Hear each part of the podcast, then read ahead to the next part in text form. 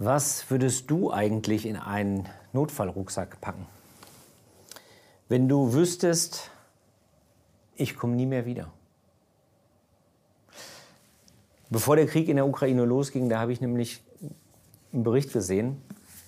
Und da ging es genau darum, wie sich jetzt Zivilisten darauf vorbereiten, dass Krieg wird.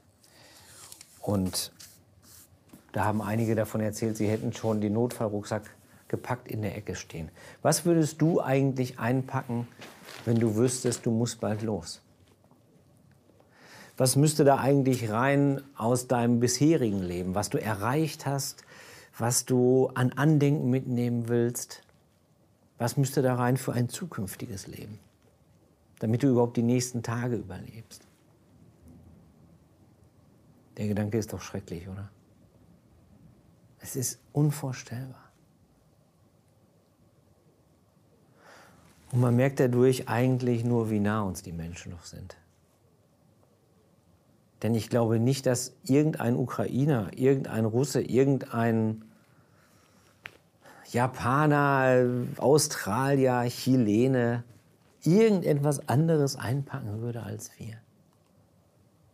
Wir sind uns doch erschreckend ähnlich. Und keiner von uns würde das schaffen, ein ganzes Leben in einen Rucksack zu packen. Und keiner von uns kann das verkraften, zu wissen, dass was eben Heimat war, das ist jetzt weg. Die Schule, in die ich gegangen bin, die ist jetzt ein Lazarett. Der Spielplatz, auf dem ich gespielt habe, der ist jetzt eine Artilleriestellung. Und die Obstwiese, die ich immer sonntags als Ausflugsziel fürs Picknick benutzt habe, die ist jetzt ein Schlachtfeld das, das, das, ist, das kann man sich nicht vorstellen. Wir haben das ja lange genug versucht wegzuschieben. Ich auch. Keiner kann das dauerhaft ertragen, sich diese Kriege anzugucken, die es überall gibt. Aber wir haben gedacht, oder ich, ich will gar nicht sagen wir, ich habe zu denen gehört, die gedacht haben, sowas passiert in Europa gar nicht mehr. Wenn wir erstmal so weit sind, in allen anderen Ländern wie in Europa, was soziale Sicherungssysteme angeht, was Wohlstand angeht, dann gibt es keinen Krieg mehr. Alles ist heutzutage so vernetzt. Und das ist der gedankliche Fehler gewesen. Ich habe gedacht, wir Menschen entwickeln uns einfach immer weiter zum Guten hin. Das stimmt doch gar nicht. Der Krieg hat doch nur eine Pause gemacht in Europa, eine lange, aber jetzt ist er da. Und deswegen geht es uns so nahe, weil wir denken, es ist vor der Haustür, weil wir denken, es könnte uns selber passieren und weil wir merken, unsere eigene Vorstellung von dem, was wir als Menschen können, die geht jetzt gerade, naja, den Bach runter will ich nicht sagen, aber die wird in Frage gestellt. Wir lernen doch gerade das, was der Mensch kann. Das tut er auch. Das ist ja, glaube ich, das, was wir jetzt sehen. Wenn man jetzt mal so Social Media sich anschaut, was da so diskutiert wird, dann könnte man meinen, okay, wir fokussieren uns jetzt mal auf Putin. Und wenn der weg ist, dann ist das Böse weg und dann sind wir das Problem los. Und ich glaube, dieser Gedanke ist, mm, der kann uns helfen und der ist auch erlaubt. Man darf auch alle möglichen Fantasien entwickeln, aber es ist eine Falle. Und zwar ist die Falle, dass wir denken, es liegt an einer Person. Ich glaube, es liegt nicht an einer Person, sondern es liegt an uns Menschen. Ich meine damit nicht, dass wir alle Schuld tragen oder so. Das glaube ich nicht, sondern ich glaube nur, wir sehen an Putin ziemlich gut oder im Vergrößerungsglas, jetzt an diesem ganzen Konflikt und an seiner Person, sehen wir im Vergrößerungsglas, was der Mensch tun kann, wenn sein Ego keine Grenzen hat, wenn seine Macht keine Grenzen hat und wenn er keine Demut kennt. Demut vor dem Leben anderer und Demut auch vor dem, der das Leben geschaffen hat. Ich will das gar nicht entschuldigen, was da passiert. Das, darum geht es mir gar nicht. Ich glaube, Putin hat die Verantwortung für diesen Krieg. Er hat den Befehl gegeben und er wird sich dafür verantworten müssen, auch vor Gott, so wie wir alle. Ich will das gar nicht entschuldigen. Ich kann auch nicht einen einzigen Kriegsgrund, der da genannt wird, kann ich nachvollziehen. Aber ich will uns davor bewahren, dass wir, dass wir selbst uns einfach nur über andere erheben und sagen, das könnte uns nicht passieren. Ich bin nicht so sicher, ob uns das nicht auch passieren könnte. Wenn ich, wenn ich äh, denke, was ich so für Gefühle manchmal habe oder was ich erlebt habe, wie Menschen darauf reagieren, wenn in die Vorfahrt genommen wird oder wenn man Facebook, äh, Instagram sieht, was Menschen da schreiben, ich bin mir nicht so sicher. Wir haben nicht die Möglichkeiten wie diese Kriegstreiber in der Welt. Das ist klar. Und zum Glück haben wir andere Werte entwickelt, wir haben andere Dinge gelernt. Aber Fakt ist, es wird keiner böse geboren, das glaube ich nicht. Sondern ich glaube, Menschen haben eine Geschichte. Und wenn unsere Geschichte, unsere eigene, nur ein ganz bisschen anders verläuft, und die kann sich jederzeit ändern, dann können wir auch in diese Abwärtsspirale geraten. Das, was wir erleben, das ist eine Abwärtsspirale. Es gibt im Krieg keine Gewinner. Kein Soldat, der jetzt mit der Waffe in der Hand losgeht, egal ob gerechtfertigt oder ungerechtfertigt, wird als der wiederkommen, der er vorher war. Und es gibt auch keine Sieger, weil es nur Zwischenstände gibt. Denn der Konflikt wird sich über Generation und Generation fortsetzen. Da wird diskutiert, wessen Land ist das ursprünglich? Ja, die Frage ist doch nur, wie weit geht man zurück in der Geschichte? Es hat doch alles keine Grenze. Es hat keinen Anfang und es hat dann kein Ende, wenn nicht Menschen sagen, ich verzichte darauf. Diese Dynamik von Gewalt und Gegengewalt. Du schlägst mich, ich schlag dich. Das ist die Abwärtsspirale. Und wir müssen aufpassen, dass wir selbst nicht mit da reingeraten. Das ist gefährlich für uns und es ist gefährlich für die Welt. Denn wir kriegen doch jetzt gerade vor Augen geführt, dass was der Mensch kann, das tut er auch. Das ist doch die Gefahr. Und wir haben an technischen und militärischen Möglichkeiten genug, um diesen Planeten mehrfach in die Luft zu jagen und uns selbst mit. Wir haben das echt perfektioniert. Und das wundert mich, weil wir doch eigentlich gar nicht fürs Kämpfen gemacht sind was man daran sieht, wenn man unseren Körper mal anguckt. Wenn wir keine Stahlhelme tragen und, und Sturmgewehre und Messer, was haben wir denn am Leib zum Kämpfen? Wir haben keinen Giftstachel, wir haben keine Klauen, wir haben keine scharfen Zähne. Wir haben eigentlich keine Waffen. Wir sind nicht fürs Kämpfen gemacht. Die Frage ist nur, wofür sind wir dann eigentlich gemacht? Ich glaube, Jesus weiß, wofür wir gemacht sind. Und er sagt, glückselig sind die, die wissen, dass sie vor Gott arm sind. Glückselig sind die, die wissen, dass sie vor Gott arm sind. Und dann geht es weiter, denn ihnen gehört das Himmelreich. Glückselig sind die, die trauern, denn sie werden getröstet werden. Glückselig sind die, die von Herzen freundlich sind, denn sie werden die Erde als Erbe erhalten. Glückselig sind die, die hungern und dürsten nach der Gerechtigkeit, denn sie werden satt werden. Glückselig sind die, die barmherzig sind, denn sie werden barmherzig behandelt werden. Glückselig sind die, die ein reines Herz haben, denn sie werden Gott sehen. Glückselig sind die, die Frieden stiften, denn sie werden Kinder Gottes heißen. Glückselig sind die, die verfolgt werden, weil sie für Gottes Gerechtigkeit eintreten, denn ihnen gehört das Himmelreich. Glückselig seid ihr, wenn sie euch beschimpfen, verfolgen und verleumden, weil ihr zu mir gehört.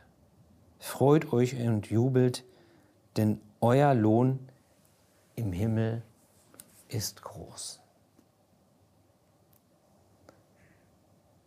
Wenn man nicht in diese Abwärtsspirale geraten will, dann ist das das Gegenprogramm. Wenn man nicht möchte, dass Menschen ihre Heimat verlieren, dann ist das das Gegenprogramm. Das ist die Alternative. Wenn man möchte, dass Schulen Schulen bleiben und Spielplätze Spielplätze und Obstwiesen Obstwiesen wenn wir an diesem Konflikt und den Menschen, die ihn verursacht haben, sehen, wie die Abwärtsspirale funktioniert, dann sehen wir hier, wie die Aufwärtsspirale funktioniert. Wenn wir sehen an einem Menschen wie Putin, was aus einem Menschen werden kann, wenn er keine Grenzen hat, dann sehen wir hier dran und an Jesus, was aus dem Mensch werden soll und auch wie. Denn alles fängt an mit einem gesunden Maß an Demut. Das Wort Demut, das haben wir nicht so gerne, dass es sich so nach schwerer Last anhört. Das hier, das entlastet. Glückselig sind die, die wissen, dass sie vor Gott arm sind. Glückselig sind die, die verstanden haben, dass sie Gott etwas schuldig sind und dass sie ihm nichts anzubieten haben. Glückselig sind die, die verstanden haben, dass sie nicht die Herrscher sind. Das ist das gesunde Maß an Demut. Ich finde dieses Wort glückselig wirklich wunderbar. Das jetzt, das gibt es glaube ich nur in dieser Übersetzung. Ist die Basisbibel, weil es die Aufwärtsspirale so schön beschreibt. Glückselig, Glück, es fängt hier an. In unserem Alltag und geht bis in die Ewigkeit. Selig. Glückselig. Das ist die Aufwärtsspirale für unser Leben.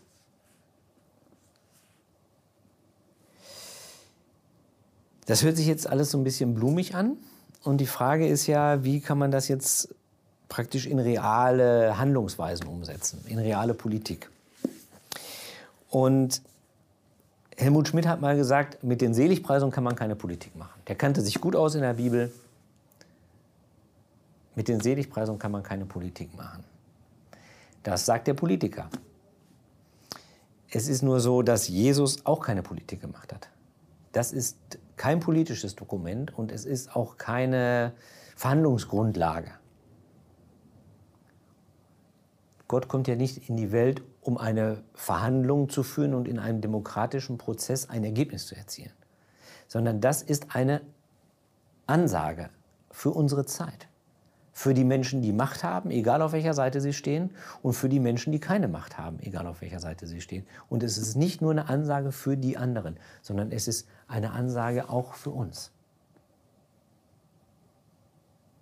Das ist etwas, was unendlich schwer umzusetzen ist, das stimmt, aber es ist auch etwas, was man nicht aufhalten kann. Das kann man nicht aufhalten. Durch keinen Krieg. Das ist eine Aufwärtsspirale, die mit Jesus begonnen hat und erst ein Ende findet, wenn alle Zeit zum Ende kommt. Was würdest du in einen Notfallrucksack packen? Was müsste da rein, damit du dein Leben retten kannst und damit du dein Leben führen kannst? Nahrungsmittel, Kleidung, das gehört da alles rein. Dokumente. Aber es braucht mehr, damit man ein Leben führen kann und damit man ein Leben retten kann. Natürlich finde ich es super, wenn es Menschen gäbe, die sagen würden, okay, ich nehme die Bibel und packe sie da rein. Das ist so ein vielleicht auch ein bisschen romantischer oder platter vielleicht auch Theologentraum, Christentraum, dass Menschen das tun. Aber wenn man etwas sucht, von dem man leben kann in solchen Zeiten, dann ist es zumindest diese Seite, die Seite 1482 mit den Seligpreisungen.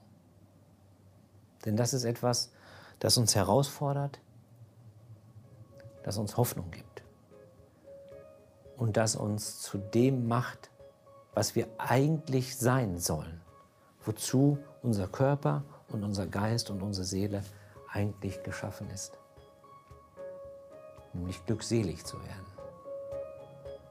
Amen. Eines unserer Gottesdienstteams hat mir neulich eine, eine echte Aufgabe gestellt. Äh, es hieß so, Daniel, es kommt ja bald die Fastenzeit, könntest du bitte mal übers Fasten predigen? Und ich voll cool, kein Problem, mache ich. Klar.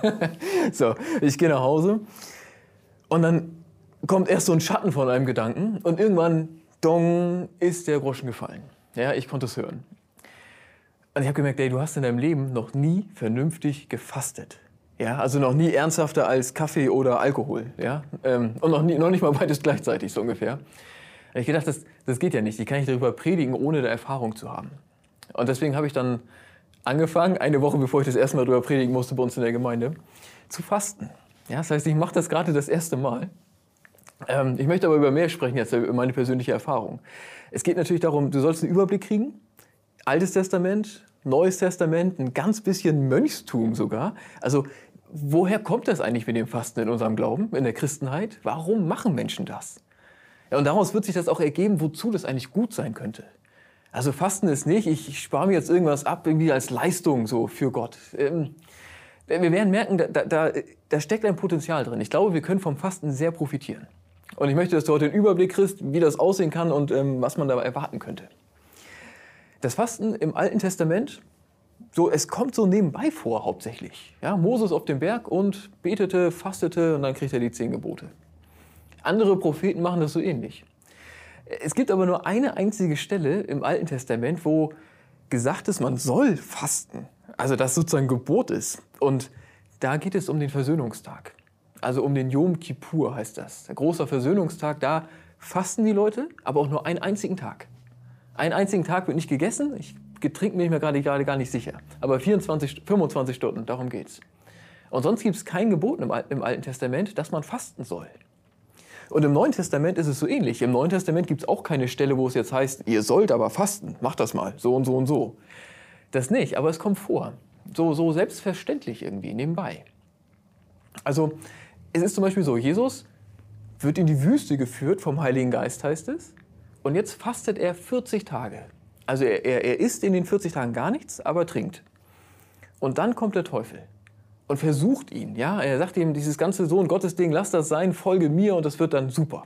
So und es scheint so zu sein, dass die die Fastenzeit, die er davor hatte, diese 40 Tage eigentlich eine Zeit der Stärkung sind. Also er scheint sozusagen jetzt diesen Fokus voll zu haben auf Gott und jetzt kann er dieser Versuchung widerstehen. Und es gibt dann dieses Gespräch zwischen ihm und dem Teufel und, und Jesus besteht das alles. Ja, setzt sich da durch. Er ist stark genug dafür. Und, und später wird Jesus gefragt, das mit dem Fasten so sinngemäß, ne? Jesus, das mit dem Fasten ist ja super. Ja, machen alle fromm Leute. Das hast du gemacht, das, äh, die Pharisäer machen das, die Jünger von Johannes dem Täufer machen das. Alle, alle, die das mit Gott ernst meinen, die fasten. Aber deine Jünger irgendwie nicht. das wird Jesus so gesagt. Und dann reagiert er ganz interessant. Jesus sagt dann, ja, ja, du hast schon recht. Ähm, aber gerade jetzt, ja, warum sollen meine Jünger fasten, wenn ich bei ihnen bin? Warum soll man fasten, wenn der Bräutigam doch da ist? Später aber werden sie fasten, wenn ich nicht mehr da bin. Und das ist krass. Also er sagt, jetzt wo ich da bin, muss man nicht fasten, aber später wird es passieren. So selbstverständlich. Ähm, ich glaube, dass man deshalb ist heute noch so, dass eigentlich am Sonntag nicht gefastet wird. Also traditionellen fasten Christinnen und Christen 40 Tage vor Ostern. Damit sind aber nur die Tage äh, gemeint, die keinen Sonntag sind. Also von Aschermittwoch bis Ostersonntag sind 40 Tage plus Sonntage, weil am, Ostersonntag, weil am Sonntag nicht gefastet wird. Ja, Sonntag ist der Jesustag, der Bräutigam ist da, da fasten wir nicht. Aber an den anderen Tagen, sagt er, da werden sie es tun. Und auch im, in der Bergpredigt spricht er das an. Ich lese euch das mal vor. Matthäus 6. Wenn ihr fastet, ja, dann macht kein leidendes Gesicht wie die Scheinheiligen. Sie vernachlässigen ihr Aussehen und daran sollen die Leute merken, dass sie fasten. Amen, das sage ich euch. Sie haben damit ihren Lohn schon bekommen. Wenn du fastest, dann salbe deinen Kopf und wasch dein Gesicht. Denn so merkt niemand, dass du fastest, außer dein Vater, der im Verborgenen ist. Dein Vater, der auch das Verborgene sieht, er wird dich dafür belohnen. Hier stehen eigentlich drei Dinge, ja. Also wieder dieses Selbstverständliche, naja, wenn ihr fastet, dann. Es ist kein Gebot, aber Jesus geht davon aus. Er sagt, man soll mit Fasten nicht angeben. Okay. Und er sagt, dein Vater wird es dir belohnen. Was für eine starke Aussage. Hier steht, dein Vater, der auch das Verborgene sieht, wird dich dafür belohnen. Jesus sagt nicht, was Gott uns schenkt, wenn wir fasten. Ich glaube auch nicht, dass wir Gott erpressen können, so eine Art Hungerstreik. Ja, ich faste jetzt, bis ich von dir das und das bekomme. Das nicht. Und trotzdem ist doch klar, dass Jesus sagt, das Ding zwischen, das Fasten ist etwas zwischen uns und Gott. Und es ist auch für etwas gut. Es wird, es wird sich lohnen. Es wird sich lohnen. Es wird sich, es wird in irgendeiner Form werden wir davon profitieren, wenn wir fasten, weil Gott es belohnt. Ich würde mir nicht trauen, das so auszusprechen, wenn Jesus es nicht genau so sagen würde. Es gibt eine Stelle, habe ich gefunden, ähm, in der Apostelgeschichte, Kapitel 13. Da kann man, glaube ich, erahnen, was wir von Gott erwarten können im Fasten. Also etwas, das Gott scheinbar öfter tut, wenn Menschen eben diesen Weg gehen. Apostelgeschichte 13. In der Gemeinde von Antiochia gab es eine Reihe von Propheten und Lehrern. Die ganzen Namen schenken wir uns. Und einmal fasteten sie für einige Zeit. Und sie widmeten sich ganz dem Gebet. Und jetzt kommt es, da sprach der Heilige Geist. Da sprach der Heilige Geist zu ihnen. Ja? stellt mir Barnabas und Saulus für die Aufgabe frei, zu der, sie zu der ich sie berufen habe. Und daraufhin fasteten sie noch einmal, beteten und legten ihnen die Hände auf. Und dann ließen sie Barnabas und Saulus ziehen. Ähm, ich glaube, man sollte wissen, es ist eine ganz interessante, also eine ganz wichtige Zeit gerade. Also die sind in Antiochia, sind ganz viele Menschen, die predigen gerne und, und, und äh, finden es ganz wichtig, vom Glauben zu erzählen. Aber es geht darum, wen senden wir aus? Auf die erste Missionsreise. Das ist der Moment, wo das Christentum größer wird, als, als dass es nur Menschen in Israel betrifft. Also jetzt kommen Menschen, die, die, die davor keine Juden waren, auch zum Glauben. Das ist für die Kirche sozusagen die Geburtsstunde, wenn man so will. Also, und, und die Frage ist, wen senden sie aus? Sie sind voll, das wollen wir richtig machen. Und in lauter Verzweiflung, ja, weil sie sozusagen nicht wissen, wie sollen wir uns entscheiden, sagen wir, wir fasten und wir beten. Und wir bitten Gott, dass er uns sagt, wen wir schicken sollen. Und hier steht es ja, ne? sie fasteten und beteten und da kam der Heilige Geist. Ich glaube, dass das ganz wichtig ist. Ähm, der Heilige Geist ist immer bei uns. Ja, Jesus, das ist der Nachfolger Jesu. Jesus sendet, gießt ihn aus, so, ne, mit Pfingsten. Das heißt aber nicht, dass wir ihn hören. Ich glaube, wir können dem Heiligen Geist, mit dem Heiligen Geist leben, ohne ihn wahrzunehmen. Und das Fasten, das Fasten kann dabei helfen, ihn besser zu hören. So ist das damals gewesen und so beschreiben Menschen das heute auch. Ich glaube, dass das das ist, was wir eigentlich von Gott erwarten können. Es passt für mich auch zu dem, was im Alten Testament auch steht. Also Prophet fastet und betet auf dem Berg, kommt runter, hat irgendeinen Eindruck von Gott.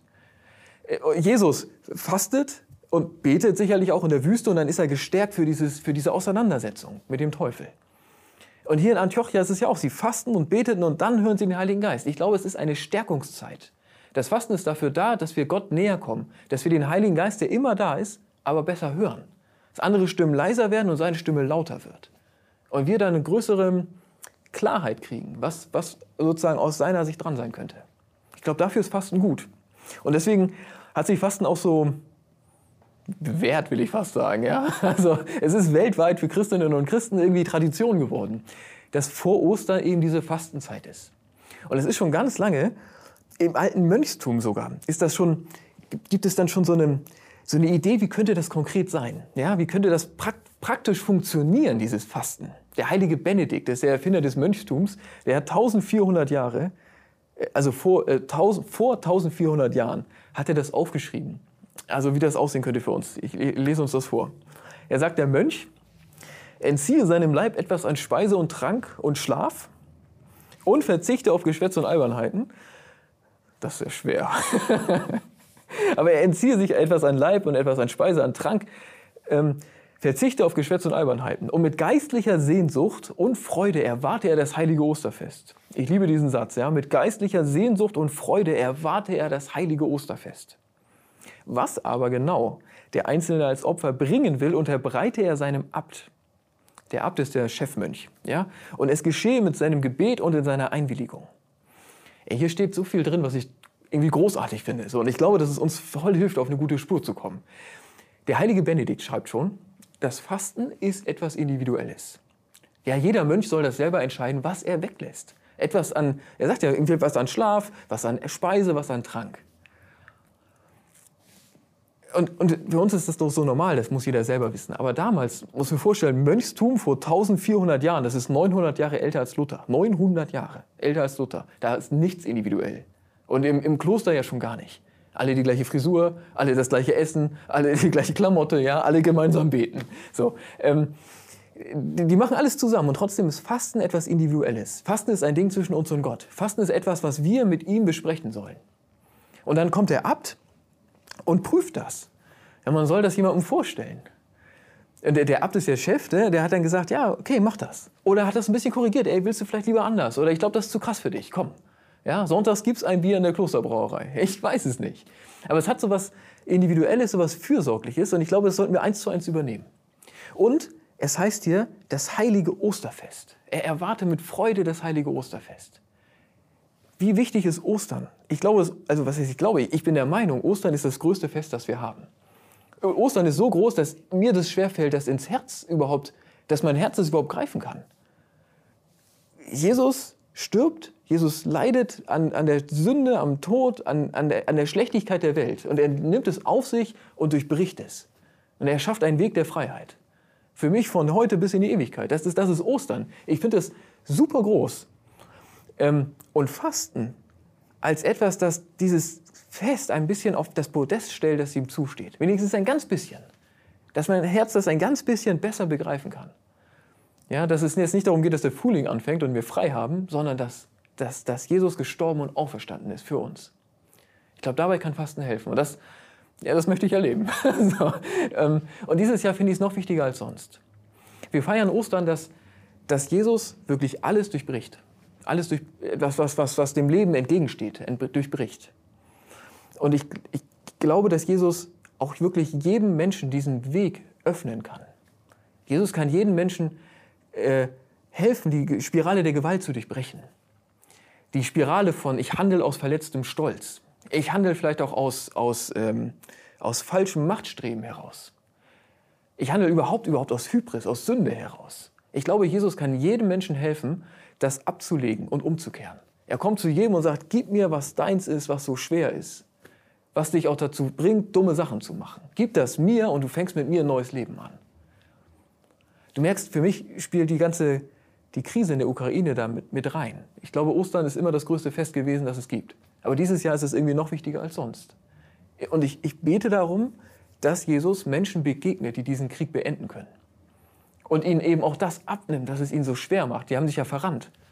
Und ich bete, dass er sie frei macht, ja, für einen besseren Weg. Frei macht für ein Leben mit ihm, frei macht für ein Leben in Demut und, und Friede und Freude und Achtung vor dem Leben merkst du, es hat natürlich nicht direkt mit dem Fasten zu tun, aber es hat für mich mit Ostern zu tun und Ostern hat mit dem Fasten zu tun. Und deswegen glaube ich, dass das Thema dieses Jahr noch wichtiger ist als sonst.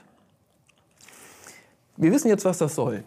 Wir haben das gehört aus dem Alten Testament, aus dem Neuen Testament, ja, und mit dem Heiligen Geist. Äh, von dem heiligen Benedikt haben wir gehört. Das soll jeder für sich wissen und dann aber Fragen und Ostern erwarten. Ähm, jetzt die Frage, tust du das wirklich? Ja, möchtest du diesen Weg gehen? Und ich glaube, hier bin ich ein guter Zeuge, weil es mir so schwer fällt, das zu machen. Und ich mache das gerade das erste Mal. Ich hatte immer gute Gründe, das nicht zu tun mit dem Fasten. Ähm, ich gedacht habe, ey, dieses Jahr ist es zu doll. Ja, dieses Jahr, ey, mein Leben ist ein Fasten. Jetzt kann ich nicht auch noch was hier, was ich gerne esse, weglasse oder so. Ähm, ich habe gedacht, ich schaffe das nicht, weil ich einfach so super gerne esse. Ja, ich, für mich ist das Ausdruck von, von Gemeinschaft, Ausdruck von Freundschaft, von Familie. Essen, Trinken oder auch wenn ich alleine bin, ist auch gut. Es gibt immer einen, es gibt für mich immer einen Grund, dass man lecker isst und auch äh, ich trinke auch gerne Alkohol. Für mich ist das einfach schön. So. Und ich habe gedacht, wenn das nicht mehr da ist, ja, dann ist doch mein Leben auch nicht mehr schön. Du merkst, man, ich kann total verstehen, wenn Menschen das nicht machen. Echt. Aber ich glaube, es ist eine Chance. Und deswegen habe ich mich dazu durchgerungen. Es hat ehrlich gesagt auch damit zu tun, dass ich dachte, ich kann ja unmöglich drüber predigen, wenn ich nicht auch ein bisschen Erfahrung habe. Aber ich habe mich dazu durchgerungen, äh, dass ich das mache wie der Prophet Daniel. Ja, der hat nur Obst und, Obst und Gemüse gegessen und Wasser getrunken für eine gewisse Zeit. Naja, und das mache ich auch. Außer sonntags und weil ich ein bisschen vor der Passionszeit angefangen habe, breche ich es manchmal. Du, du, merkst, ich bin da kein gutes Vorbild so. Ähm, aber ich erhoffe mir trotzdem was davon. Ja, auch von meinem nicht so krassen und auch nicht super konsequenten Fasten erhoffe ich mir etwas. Ich erhoffe mir, dass das passiert, was in Antiochia passiert ist. Ich hoffe, dass ich den Heiligen Geist stärker höre. Ich bin überzeugt, dass er da ist. Ja, es ist nicht, dass ich, weil ich faste, der Geist vom Himmel herabkommt. So ein Unsinn. Der Geist ist die ganze Zeit da. Aber ich hoffe, weil ich faste, dass ich ihn besser höre. Und ich erlebe ein Stück davon auch. Ich erlebe zumindest, dass es mir leichter fällt, ins Gebet zu kommen. Ich habe auch ein Thema, das ich bearbeite. Ich lese das Lukas-Evangelium, denke über was nach. Und dann bete ich darüber. So. Ähm, es geht mir wirklich so, dass ich dass es mir leichter fällt, ins Gebet zu kommen. Und ich hoffe, dass, dass diese Zeit dazu beiträgt, dass ich über dieses Thema eine größere Klarheit habe. Ich hoffe, dass Gott zu mir spricht und dass ich Ostern weiß, so und so sehe ich das und so und so trete ich dafür ein. Was das ist, ist völlig egal. Bei dir ist es ein anderes Thema. Aber diese Einladung möchte ich natürlich aussprechen, dass du vielleicht diese Zeit vor Ostern zu etwas Besonderem machst für dich. Es müssten noch ungefähr, ich glaube, es sind noch 32 Tage, also 32 Fastentage. Dass du diese Zeit vor Ostern für dich für etwas, zu etwas Besonderem machst. Dass du sagst, es gibt, ich, ich enthalte mich für etwas ähm, und es gibt etwas, das ich bearbeite. Ich möchte mit Gott über das und das sprechen. Ich möchte für den Frieden beten. Das mache ich auch jetzt, ja. Ähm, was auch immer, dieses Thema wollte ich schon immer mal vernünftig bearbeiten mit ihm. Ich lese ein Stück aus der Bibel oder halt auch nicht und ich, oder ich bete nur drüber. Auf jeden Fall ist das etwas zwischen mir und Gott und es soll vor Ostern, soll das einen Platz haben. Ich möchte diese Zeit zu was Besonderem machen. Ich glaube, dass Fasten dafür ein guter Rahmen sein kann. Nicht muss, es geht natürlich auch ohne Fasten. Ja? Wir leben unseren Glauben in Freiheit. Ich hoffe, es kommt jetzt nicht rüber, jede Christin, jeder Christ muss fasten. Ähm, das, das natürlich nicht. Und trotzdem ich halte das Fasten für eine Chance, für eine gute Gabe Gottes. So. Und wenn du dich da auf den Weg machen willst, dann, dann, ähm, dann empfehle ich dir, dann halt es heute fest. Sag, okay, das ist es, ja. Ich möchte das und das und das weglassen oder vielleicht auch nur diese eine Sache weglassen und ich möchte mit Gott über dieses Thema sprechen. Triff, ich glaube, es ist wichtig, wenn man das machen möchte, eine Entscheidung zu treffen und du solltest auch mit deinem Abt sprechen. Also such dir jemanden, dem du vertraust, erzähl ihm davon. Ja, hol dir da sozusagen die Bestätigung oder vielleicht auch eine Korrektur, Korrektur, so, wenn das dran ist. Du merkst, ich glaube, es ist eine Chance, deswegen werbe ich dafür. Ja, so, es ist eine besondere Zeit und ich wünsche dir, ob du fastest oder ob du nicht fastest, ich, ich wünsche dir für diese Zeit, die wir noch haben bis Ostern, äh, dass das eine gute Zeit für dich wird, dass das eine Zeit wird, die du bewusst mit Gott lebst, wo du ja, ganz bewusst in seiner Gegenwart unterwegs bist. Amen.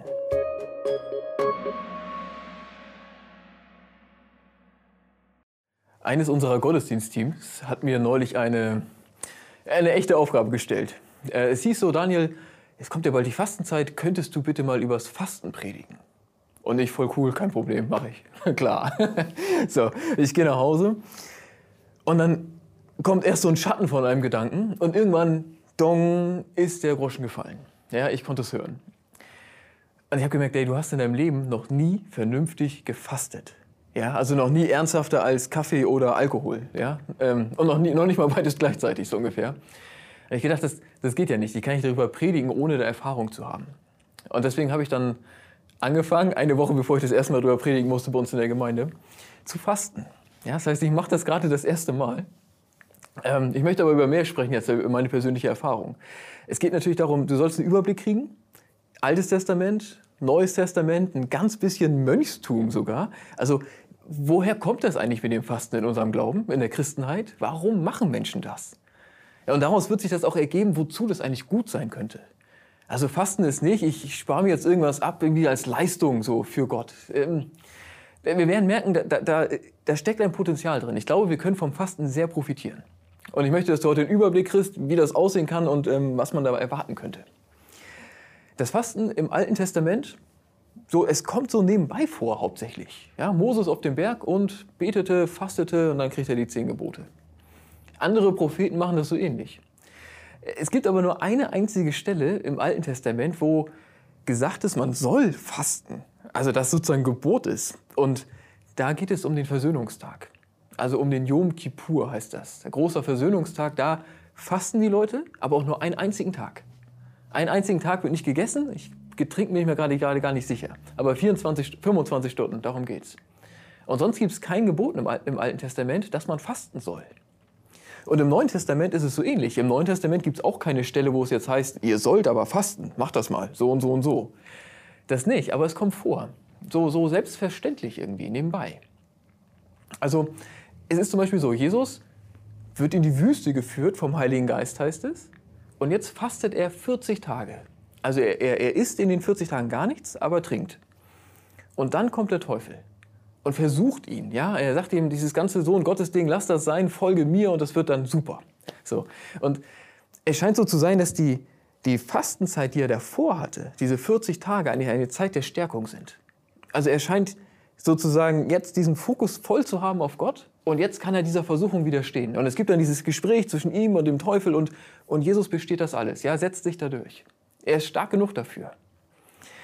Und, und später wird Jesus gefragt, das mit dem Fasten, so sinngemäß, ne? Jesus, das mit dem Fasten ist ja super. Ja, machen alle fromm Leute. Das hast du gemacht, das, äh, die Pharisäer machen das, die Jünger von Johannes dem Täufer machen das. Alle, alle, die das mit Gott ernst meinen, die fasten. Aber deine Jünger irgendwie nicht. das wird Jesus so gesagt. Und dann reagiert er ganz interessant. Jesus sagt dann, ja, ja, du hast schon recht.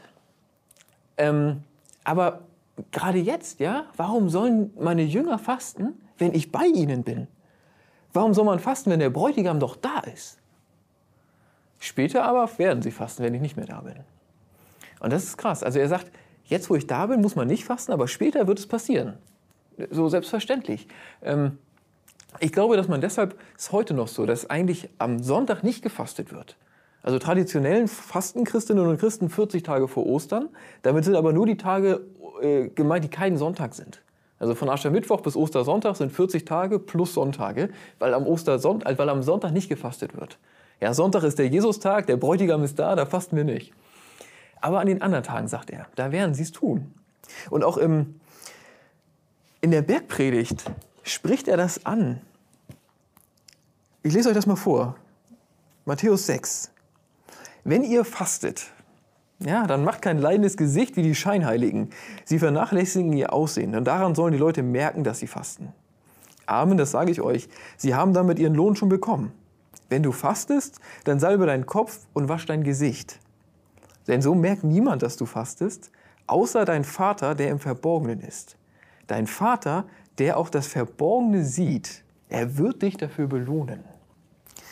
Hier stehen eigentlich drei Dinge, ja. Also wieder dieses Selbstverständliche, naja, wenn ihr fastet, dann. Es ist kein Gebot, aber Jesus geht davon aus. Er sagt, man soll man fast nicht angeben. Okay. Und er sagt, dein Vater wird es dir belohnen. Was für eine starke Aussage. Hier steht, dein Vater, der auch das Verborgene sieht, wird dich dafür belohnen. Jesus sagt nicht, was Gott uns schenkt, wenn wir fasten. Ich glaube auch nicht, dass wir Gott erpressen können, so eine Art Hungerstreik. Ja, ich faste jetzt, bis ich von dir das und das bekomme. Das nicht. Und trotzdem ist doch klar, dass Jesus sagt, das Ding zwischen, das Fasten ist etwas zwischen uns und Gott. Und es ist auch für etwas gut. Es wird, es wird sich lohnen. Es wird sich lohnen. Es wird, sich, es wird in irgendeiner Form, werden wir davon profitieren, wenn wir fasten, weil Gott es belohnt. Ich würde mir nicht trauen, das so auszusprechen, wenn Jesus es nicht genau so sagen würde. Es gibt eine Stelle, habe ich gefunden, ähm, in der Apostelgeschichte, Kapitel 13. Da kann man, glaube ich, erahnen, was wir von Gott erwarten können im Fasten. Also etwas, das Gott scheinbar öfter tut, wenn Menschen eben diesen Weg gehen. Apostelgeschichte 13. In der Gemeinde von Antiochia gab es eine Reihe von Propheten und Lehrern. Die ganzen Namen schenken wir uns. Und einmal fasteten sie für einige Zeit. Und sie widmeten sich ganz dem Gebet. Und jetzt kommt es, da sprach der Heilige Geist. Da sprach der Heilige Geist zu ihnen, ja, stellt mir Barnabas und Saulus für die Aufgabe frei, zu der, sie zu der ich sie berufen habe. Und daraufhin fasteten sie noch einmal, beteten und legten ihnen die Hände auf. Und dann ließen sie Barnabas und Saulus ziehen.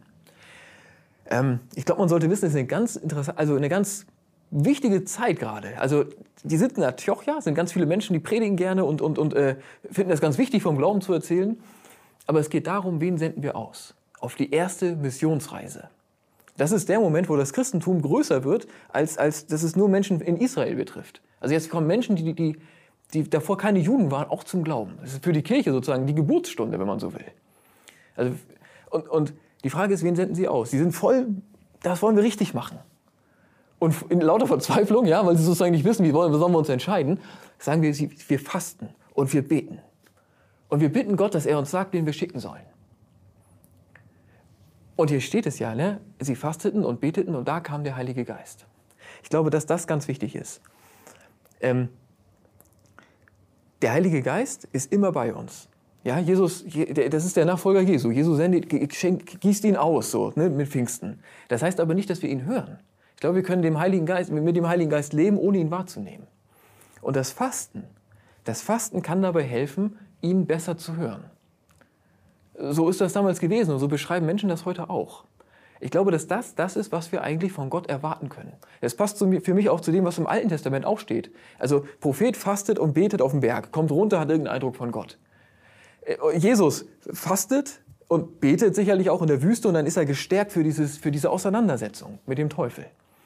Und hier in Antiochia ist es ja auch, sie fasten und beteten und dann hören sie den Heiligen Geist. Ich glaube, es ist eine Stärkungszeit. Das Fasten ist dafür da, dass wir Gott näher kommen, dass wir den Heiligen Geist, der immer da ist, aber besser hören. Dass andere Stimmen leiser werden und seine Stimme lauter wird. Und wir dann eine größere Klarheit kriegen, was, was sozusagen aus seiner Sicht dran sein könnte. Ich glaube, dafür ist Fasten gut. Und deswegen hat sich Fasten auch so bewährt, will ich fast sagen. Ja? Also es ist weltweit für Christinnen und Christen irgendwie Tradition geworden, dass vor Ostern eben diese Fastenzeit ist. Und es ist schon ganz lange, im alten Mönchstum sogar, ist das schon, gibt es dann schon so eine, so eine Idee, wie könnte das konkret sein? Ja, wie könnte das praktisch funktionieren, dieses Fasten? Der heilige Benedikt, das ist der Erfinder des Mönchtums, der hat 1400 Jahre, äh, also vor, äh, 1000, vor 1400 Jahren, hat er das aufgeschrieben. Also wie das aussehen könnte für uns. Ich lese uns das vor. Er sagt, der Mönch entziehe seinem Leib etwas an Speise und Trank und Schlaf und verzichte auf Geschwätz und Albernheiten. Das ist sehr schwer. Aber er entziehe sich etwas an Leib und etwas an Speise, an Trank. Ähm, verzichte auf Geschwätz und Albernheiten. Und mit geistlicher Sehnsucht und Freude erwarte er das heilige Osterfest. Ich liebe diesen Satz, ja. Mit geistlicher Sehnsucht und Freude erwarte er das heilige Osterfest. Was aber genau der Einzelne als Opfer bringen will, unterbreite er seinem Abt. Der Abt ist der Chefmönch. Ja? Und es geschehe mit seinem Gebet und in seiner Einwilligung. Hier steht so viel drin, was ich irgendwie großartig finde. So, und ich glaube, dass es uns voll hilft, auf eine gute Spur zu kommen. Der heilige Benedikt schreibt schon, das Fasten ist etwas Individuelles. Ja, jeder Mönch soll das selber entscheiden, was er weglässt. Etwas an, er sagt ja irgendwie was an Schlaf, was an Speise, was an Trank. Und, und für uns ist das doch so normal, das muss jeder selber wissen. Aber damals, muss man vorstellen, Mönchstum vor 1400 Jahren, das ist 900 Jahre älter als Luther. 900 Jahre älter als Luther. Da ist nichts individuell. Und im, im Kloster ja schon gar nicht. Alle die gleiche Frisur, alle das gleiche Essen, alle die gleiche Klamotte, ja, alle gemeinsam beten. So, ähm, die machen alles zusammen und trotzdem ist Fasten etwas Individuelles. Fasten ist ein Ding zwischen uns und Gott. Fasten ist etwas, was wir mit ihm besprechen sollen. Und dann kommt der Abt und prüft das. Ja, man soll das jemandem vorstellen.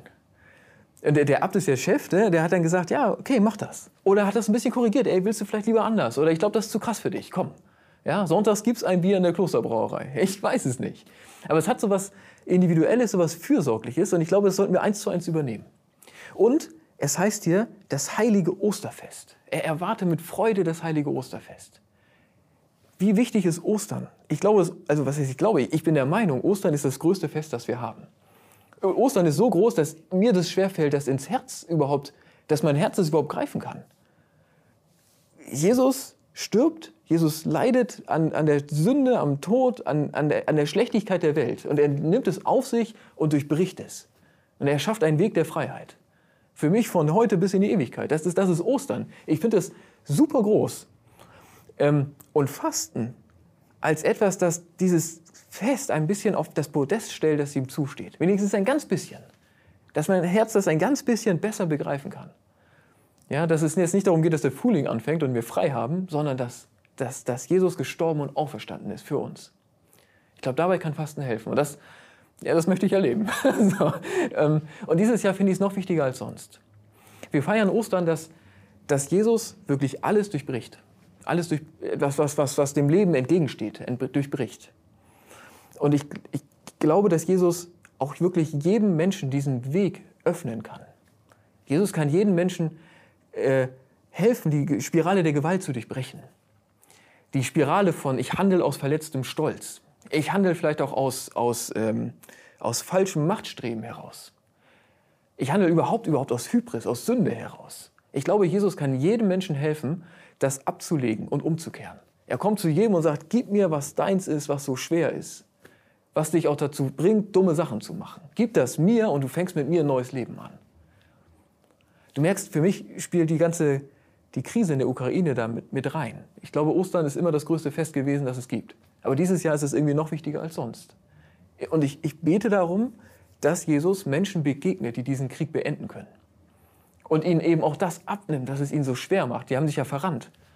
Und ich bete, dass er sie frei macht, ja, für einen besseren Weg. Frei macht für ein Leben mit ihm, frei macht für ein Leben in Demut und, und Friede und Freude und Achtung vor dem Leben. merkst, es hat natürlich nicht direkt mit dem Fasten zu tun, aber es hat für mich mit Ostern zu tun und Ostern hat mit dem Fasten zu tun. Und deswegen glaube ich, dass das Thema dieses Jahr noch wichtiger ist als sonst. Wir wissen jetzt, was das soll. Wir haben das gehört aus dem Alten Testament, aus dem Neuen Testament, ja, und mit dem Heiligen Geist. Äh, von dem heiligen Benedikt haben wir gehört. Das soll jeder für sich wissen und dann aber Fragen und Ostern erwarten. Ähm, jetzt die Frage, tust du das wirklich? Ja, möchtest du diesen Weg gehen? und ich glaube, hier bin ich ein guter Zeuge, weil es mir so schwer fällt, das zu machen. Und ich mache das gerade das erste Mal. Ich hatte immer gute Gründe, das nicht zu tun mit dem Fasten. Ähm, ich gedacht habe, ey, dieses Jahr ist es zu doll. Ja, dieses Jahr, ey, mein Leben ist ein Fasten. Jetzt kann ich nicht auch noch was hier, was ich gerne esse, weglasse oder so. Ähm, ich habe gedacht, ich schaffe das nicht, weil ich einfach so super gerne esse. Ja, ich, für mich ist das Ausdruck von, von Gemeinschaft, Ausdruck von Freundschaft, von Familie. Essen, trinken oder auch wenn ich alleine bin, ist auch gut. Es gibt, immer einen, es gibt für mich immer einen Grund, dass man lecker isst und auch, äh, ich trinke auch gerne Alkohol. Für mich ist das einfach schön. So. Und ich habe gedacht, wenn das nicht mehr da ist, ja, dann ist doch mein Leben auch nicht mehr schön. Du merkst, man, ich kann total verstehen, wenn Menschen das nicht machen. Echt. Aber ich glaube, es ist eine Chance. Und deswegen habe ich mich dazu durchgerungen. Es hat ehrlich gesagt auch damit zu tun, dass ich dachte, ich kann ja unmöglich drüber predigen, wenn ich nicht auch ein bisschen Erfahrung habe. Aber ich habe mich dazu durchgerungen, äh, dass ich das mache wie der Prophet Daniel. Ja, der hat nur Obst und, Obst und Gemüse gegessen und Wasser getrunken für eine gewisse Zeit. Nee, und das mache ich auch. Außer sonntags und weil ich ein bisschen vor der Passionszeit angefangen habe, breche ich es manchmal. Du, du merkst, ich bin da kein gutes Vorbild so. Ähm, aber ich erhoffe mir trotzdem was davon. Ja, auch von meinem nicht so krassen und auch nicht super konsequenten Fasten erhoffe ich mir etwas. Ich hoffe mir, dass das passiert, was in Antiochia passiert ist. Ich hoffe, dass ich den Heiligen Geist stärker höre. Ich bin überzeugt, dass er da ist. Ja, es ist nicht, dass ich, weil ich faste, der Geist vom Himmel herabkommt. So ein Unsinn. Der Geist ist die ganze Zeit da. Aber ich hoffe, weil ich faste, dass ich ihn besser höre. Und ich erlebe ein Stück davon auch. Ich erlebe zumindest, dass es mir leichter fällt, ins Gebet zu kommen. Ich habe auch ein Thema, das ich bearbeite. Ich lese das Lukas-Evangelium, denke über was nach. Und dann bete ich darüber. So. Ähm, es geht mir wirklich so, dass, ich, dass es mir leichter fällt, ins Gebet zu kommen. Und ich hoffe, dass, dass diese Zeit dazu beiträgt, dass ich über dieses Thema eine größere Klarheit habe. Ich hoffe, dass Gott zu mir spricht und dass ich Ostern weiß, so und so sehe ich das und so und so trete ich dafür ein. Was das ist, ist völlig egal. Bei dir ist es ein anderes Thema. Aber diese Einladung möchte ich natürlich aussprechen, dass du vielleicht diese Zeit vor Ostern zu etwas Besonderem machst für dich. Es müssten noch ungefähr, ich glaube, es sind noch 32 Tage, also 32 Fastentage dass du diese Zeit vor Ostern für dich für etwas, zu etwas Besonderem machst. Dass du sagst, es gibt, ich, ich enthalte mich für etwas ähm, und es gibt etwas, das ich bearbeite. Ich möchte mit Gott über das und das sprechen. Ich möchte für den Frieden beten. Das mache ich auch jetzt, ja. Ähm, was auch immer, dieses Thema wollte ich schon immer mal vernünftig bearbeiten mit ihm. Ich lese ein Stück aus der Bibel oder halt auch nicht und ich, oder ich bete nur drüber. Auf jeden Fall ist das etwas zwischen mir und Gott und es soll vor Ostern, soll das einen Platz haben. Ich möchte diese Zeit zu etwas Besonderem machen. Ich glaube, dass Fasten dafür ein guter Rahmen sein kann. Nicht muss, es geht natürlich auch ohne Fasten. Ja? Wir leben unseren Glauben in Freiheit. Ich hoffe, es kommt jetzt nicht rüber, jede Christin, jeder Christ muss fasten. Ähm, das, das natürlich nicht. Und trotzdem, ich halte das Fasten für eine Chance, für eine gute Gabe Gottes. So.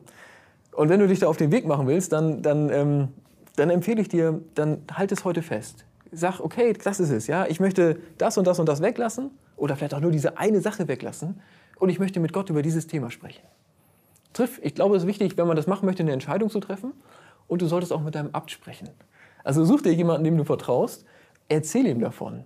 Ja, hol dir da sozusagen die Bestätigung oder vielleicht auch eine Korrektur, Korrektur so, wenn das dran ist. Du merkst, ich glaube, es ist eine Chance, deswegen werbe ich dafür. Ja? So, es ist eine besondere Zeit und ich wünsche dir, ob du fastest oder ob du nicht fastest, ich, ich wünsche dir für diese Zeit, die wir noch haben bis Ostern, äh, dass das eine gute Zeit für dich wird, dass das eine Zeit wird, die du bewusst mit Gott lebst, wo du ja, ganz bewusst in seiner Gegenwart unterwegs bist. Amen.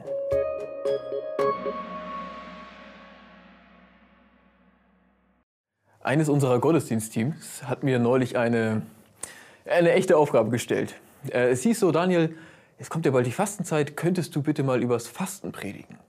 Und ich voll cool, kein Problem, mache ich. Klar. so, ich gehe nach Hause und dann kommt erst so ein Schatten von einem Gedanken und irgendwann, dong, ist der Groschen gefallen. Ja, ich konnte es hören. Und ich habe gemerkt, ey, du hast in deinem Leben noch nie vernünftig gefastet. Ja, also noch nie ernsthafter als Kaffee oder Alkohol. Ja? Ähm, und noch, nie, noch nicht mal beides gleichzeitig, so ungefähr. Ich gedacht, das, das geht ja nicht. Ich kann nicht darüber predigen, ohne da Erfahrung zu haben. Und deswegen habe ich dann angefangen, eine Woche bevor ich das erste Mal darüber predigen musste bei uns in der Gemeinde, zu fasten. Ja, das heißt, ich mache das gerade das erste Mal. Ähm, ich möchte aber über mehr sprechen jetzt, über meine persönliche Erfahrung. Es geht natürlich darum, du sollst einen Überblick kriegen. Altes Testament, Neues Testament, ein ganz bisschen Mönchstum sogar. Also woher kommt das eigentlich mit dem Fasten in unserem Glauben, in der Christenheit? Warum machen Menschen das?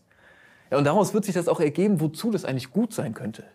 Also Fasten ist nicht, ich, ich spare mir jetzt irgendwas ab, irgendwie als Leistung so für Gott. Ähm, wir werden merken, da, da, da steckt ein Potenzial drin. Ich glaube, wir können vom Fasten sehr profitieren. Und ich möchte, dass du heute einen Überblick kriegst, wie das aussehen kann und ähm, was man dabei erwarten könnte. Das Fasten im Alten Testament, so, es kommt so nebenbei vor hauptsächlich. Ja, Moses auf dem Berg und betete, fastete und dann kriegt er die zehn Gebote. Andere Propheten machen das so ähnlich. Es gibt aber nur eine einzige Stelle im Alten Testament, wo gesagt ist, man soll fasten. Also das sozusagen Gebot ist. Und da geht es um den Versöhnungstag. Also um den Yom Kippur heißt das. Der große Versöhnungstag, da fasten die Leute, aber auch nur einen einzigen Tag. Einen einzigen Tag wird nicht gegessen. Ich getrinkt bin ich mir gerade, gar nicht sicher. Aber 24, 25 Stunden, darum geht's. Und sonst gibt es kein Gebot im Alten Testament, dass man fasten soll. Und im Neuen Testament ist es so ähnlich. Im Neuen Testament gibt es auch keine Stelle, wo es jetzt heißt, ihr sollt aber fasten, macht das mal, so und so und so. Das nicht, aber es kommt vor. So, so selbstverständlich irgendwie, nebenbei. Also, es ist zum Beispiel so, Jesus wird in die Wüste geführt vom Heiligen Geist, heißt es. Und jetzt fastet er 40 Tage. Also er, er, er isst in den 40 Tagen gar nichts, aber trinkt. Und dann kommt der Teufel und versucht ihn. Ja, er sagt ihm dieses ganze Sohn Gottes Ding, lass das sein, folge mir und das wird dann super. So und es scheint so zu sein, dass die die Fastenzeit, die er davor hatte, diese 40 Tage eigentlich eine Zeit der Stärkung sind. Also er scheint sozusagen jetzt diesen Fokus voll zu haben auf Gott und jetzt kann er dieser Versuchung widerstehen. Und es gibt dann dieses Gespräch zwischen ihm und dem Teufel und, und Jesus besteht das alles. Ja, setzt sich dadurch. Er ist stark genug dafür. Und, und später wird Jesus gefragt, das mit dem Fasten so sinngemäß, ne? Jesus, das mit dem Fasten ist ja super. Ja, machen alle fromm Leute. Das hast du gemacht, das, äh, die Pharisäer machen das, die Jünger von Johannes dem Täufer machen das, alle alle, die das mit Gott ernst meinen, die fasten. Aber deine Jünger irgendwie nicht. das wird Jesus so gesagt. Und dann reagiert er ganz interessant. Jesus sagt dann, ja, ja, du hast schon recht. Ähm, aber gerade jetzt, ja, warum sollen meine Jünger fasten, wenn ich bei ihnen bin? Warum soll man fasten, wenn der Bräutigam doch da ist? Später aber werden sie fasten, wenn ich nicht mehr da bin. Und das ist krass. Also er sagt, Jetzt, wo ich da bin, muss man nicht fasten, aber später wird es passieren. So selbstverständlich. Ähm, ich glaube, dass man deshalb ist heute noch so, dass eigentlich am Sonntag nicht gefastet wird. Also traditionellen fasten Christinnen und Christen 40 Tage vor Ostern. Damit sind aber nur die Tage äh, gemeint, die keinen Sonntag sind. Also von Aschermittwoch bis Ostersonntag sind 40 Tage plus Sonntage, weil am, Ostersonntag, weil am Sonntag nicht gefastet wird. Ja, Sonntag ist der Jesustag, der Bräutigam ist da, da fasten wir nicht. Aber an den anderen Tagen, sagt er, da werden sie es tun. Und auch im, in der Bergpredigt spricht er das an. Ich lese euch das mal vor. Matthäus 6. Wenn ihr fastet, ja, dann macht kein leidendes Gesicht wie die Scheinheiligen. Sie vernachlässigen ihr Aussehen und daran sollen die Leute merken, dass sie fasten. Amen, das sage ich euch. Sie haben damit ihren Lohn schon bekommen. Wenn du fastest, dann salbe deinen Kopf und wasch dein Gesicht. Denn so merkt niemand, dass du fastest, außer dein Vater, der im Verborgenen ist. Dein Vater, der auch das Verborgene sieht, er wird dich dafür belohnen. Hier stehen eigentlich drei Dinge, ja. Also wieder dieses Selbstverständliche, naja, wenn ihr fastet, dann. Es ist kein Gebot, aber Jesus geht davon aus. Er sagt, man soll mit Fasten nicht angeben. Okay. Und er sagt, dein Vater wird es dir belohnen. Was für eine starke Aussage. Hier steht, dein Vater, der auch das Verborgene sieht, wird dich dafür belohnen. Jesus sagt nicht, was Gott uns schenkt, wenn wir fasten. Ich glaube auch nicht, dass wir Gott erpressen können, so eine Art Hungerstreik. Ja, ich faste jetzt, bis ich von dir das und das bekomme. Das nicht. Und trotzdem ist doch klar, dass Jesus sagt, das Ding zwischen, das Fasten ist etwas zwischen uns und Gott. Und es ist auch für etwas gut. Es wird, es wird sich lohnen. Es wird sich lohnen. Es wird, sich, es wird in irgendeiner Form, werden wir davon profitieren, wenn wir fasten, weil Gott es belohnt. Ich würde mir nicht trauen, das so auszusprechen, wenn Jesus es nicht genau so sagen würde. Es gibt eine Stelle, habe ich gefunden, ähm, in der Apostelgeschichte, Kapitel 13. Da kann man, glaube ich, erahnen, was wir von Gott erwarten können im Fasten. Also etwas, das Gott scheinbar öfter tut, wenn Menschen eben diesen Weg gehen. Apostelgeschichte 13.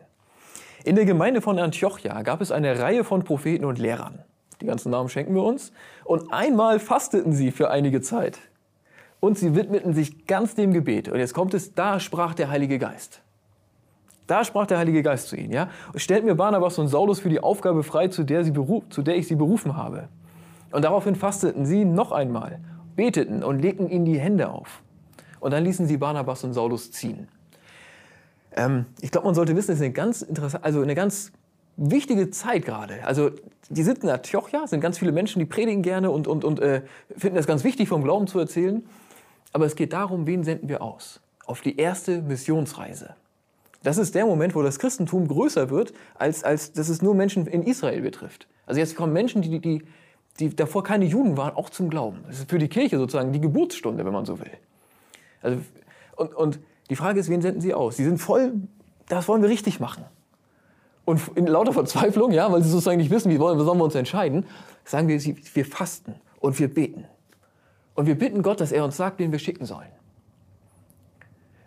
Und hier steht es ja, ne? sie fasteten und beteten und da kam der Heilige Geist. Ich glaube, dass das ganz wichtig ist. Ähm, der Heilige Geist ist immer bei uns. Ja, Jesus, das ist der Nachfolger Jesu. Jesus sendet, gießt ihn aus so, ne, mit Pfingsten. Das heißt aber nicht, dass wir ihn hören. Ich glaube, wir können dem Heiligen Geist, mit dem Heiligen Geist leben, ohne ihn wahrzunehmen. Und das Fasten, das Fasten kann dabei helfen, ihn besser zu hören. So ist das damals gewesen und so beschreiben Menschen das heute auch. Ich glaube, dass das das ist, was wir eigentlich von Gott erwarten können. Das passt für mich auch zu dem, was im Alten Testament auch steht. Also Prophet fastet und betet auf dem Berg, kommt runter, hat irgendeinen Eindruck von Gott. Äh, Jesus fastet und betet sicherlich auch in der Wüste und dann ist er gestärkt für, dieses, für diese Auseinandersetzung mit dem Teufel. Und hier in Antiochia ist es ja auch, sie fasten und beteten und dann hören sie den Heiligen Geist. Ich glaube, es ist eine Stärkungszeit. Das Fasten ist dafür da, dass wir Gott näher kommen, dass wir den Heiligen Geist, der immer da ist, aber besser hören. Dass andere Stimmen leiser werden und seine Stimme lauter wird. Und wir dann eine größere Klarheit kriegen, was, was sozusagen aus seiner Sicht dran sein könnte. Ich glaube, dafür ist Fasten gut. Und deswegen hat sich Fasten auch so bewährt, will ich fast sagen. Ja? Also es ist weltweit für Christinnen und Christen irgendwie Tradition geworden, dass vor Ostern eben diese Fastenzeit ist. Und es ist schon ganz lange, im alten Mönchstum sogar, ist das schon, gibt es dann schon so eine, so eine Idee, wie könnte das konkret sein? Ja, wie könnte das praktisch funktionieren, dieses Fasten? Der heilige Benedikt, der Erfinder des Mönchtums, der hat 1400 Jahre also vor, äh, 1000, vor 1400 Jahren hat er das aufgeschrieben. Also wie das aussehen könnte für uns. Ich lese uns das vor. Er sagt, der Mönch entziehe seinem Leib etwas an Speise und Trank und Schlaf und verzichte auf Geschwätz und Albernheiten. Das ist sehr schwer. Aber er entziehe sich etwas an Leib und etwas an Speise, an Trank. Ähm, Verzichte auf Geschwätz und Albernheiten und mit geistlicher Sehnsucht und Freude erwarte er das heilige Osterfest. Ich liebe diesen Satz, ja. Mit geistlicher Sehnsucht und Freude erwarte er das heilige Osterfest. Was aber genau der Einzelne als Opfer bringen will, unterbreite er seinem Abt. Der Abt ist der Chefmönch, ja. Und es geschehe mit seinem Gebet und in seiner Einwilligung. Hier steht so viel drin, was ich irgendwie großartig finde. So, und ich glaube, dass es uns voll hilft, auf eine gute Spur zu kommen. Der heilige Benedikt schreibt schon, das Fasten ist etwas Individuelles. Ja, jeder Mönch soll das selber entscheiden, was er weglässt. Etwas an, er sagt ja irgendwie was an Schlaf, was an Speise, was an Trank. Und, und für uns ist das doch so normal, das muss jeder selber wissen. Aber damals, muss man vorstellen, Mönchstum vor 1400 Jahren, das ist 900 Jahre älter als Luther. 900 Jahre älter als Luther. Da ist nichts individuell. Und im, im Kloster ja schon gar nicht. Alle die gleiche Frisur, alle das gleiche Essen, alle die gleiche Klamotte, ja, alle gemeinsam beten. So, ähm, die, die machen alles zusammen und trotzdem ist Fasten etwas Individuelles. Fasten ist ein Ding zwischen uns und Gott. Fasten ist etwas, was wir mit ihm besprechen sollen. Und dann kommt der Abt und prüft das. Ja, man soll das jemandem vorstellen. Der, der Abt ist der Chef, ne? der hat dann gesagt, ja, okay, mach das. Oder hat das ein bisschen korrigiert, ey, willst du vielleicht lieber anders? Oder ich glaube, das ist zu krass für dich, komm. Ja, sonntags gibt es ein Bier in der Klosterbrauerei. Ich weiß es nicht. Aber es hat so was Individuelles, so was Fürsorgliches und ich glaube, das sollten wir eins zu eins übernehmen. Und es heißt hier das heilige Osterfest. Er erwarte mit Freude das heilige Osterfest. Wie wichtig ist Ostern? Ich glaube, also was heißt ich glaube, ich bin der Meinung, Ostern ist das größte Fest, das wir haben. Ostern ist so groß, dass mir das schwerfällt, dass ins Herz überhaupt, dass mein Herz es überhaupt greifen kann. Jesus stirbt, Jesus leidet an, an der Sünde, am Tod, an, an, der, an der Schlechtigkeit der Welt. Und er nimmt es auf sich und durchbricht es. Und er schafft einen Weg der Freiheit. Für mich von heute bis in die Ewigkeit. Das ist, das ist Ostern. Ich finde das super groß. Ähm, und Fasten als etwas, das dieses Fest ein bisschen auf das Podest stellt, das ihm zusteht. Wenigstens ein ganz bisschen. Dass mein Herz das ein ganz bisschen besser begreifen kann. Ja, dass es jetzt nicht darum geht, dass der Frühling anfängt und wir frei haben, sondern dass, dass, dass Jesus gestorben und auferstanden ist für uns. Ich glaube, dabei kann Fasten helfen. Und das, ja, das möchte ich erleben. so, ähm, und dieses Jahr finde ich es noch wichtiger als sonst. Wir feiern Ostern, dass, dass Jesus wirklich alles durchbricht. Alles durch, was, was, was, was dem Leben entgegensteht, durchbricht. Und ich, ich glaube, dass Jesus auch wirklich jedem Menschen diesen Weg öffnen kann.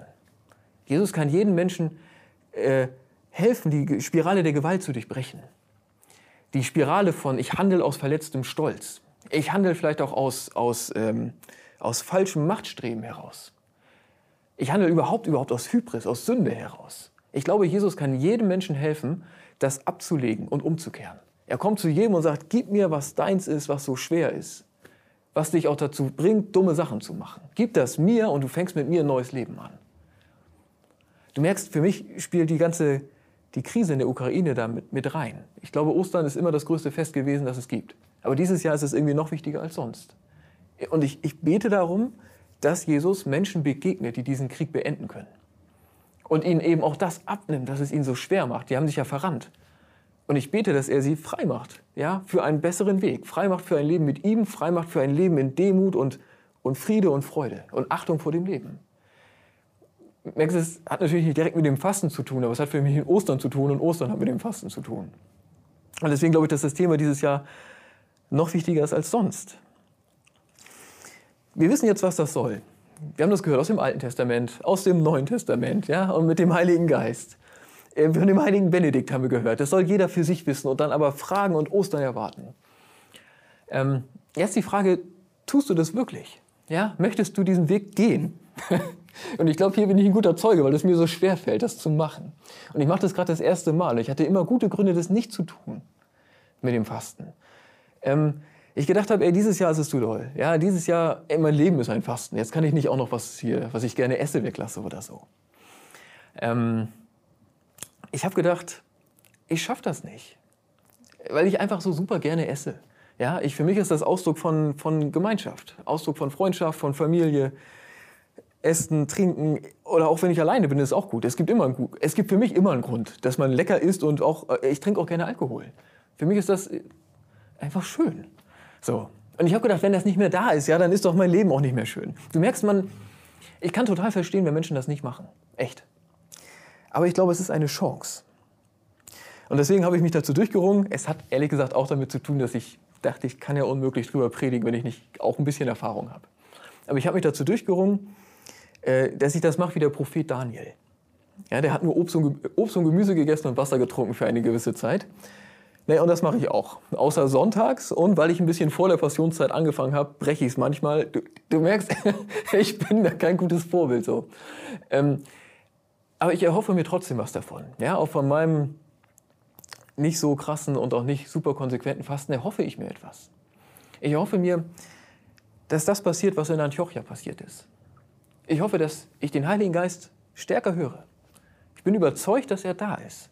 Ja, es ist nicht, dass ich, weil ich faste, der Geist vom Himmel herabkommt. So ein Unsinn. Der Geist ist die ganze Zeit da. Aber ich hoffe, weil ich faste, dass ich ihn besser höre.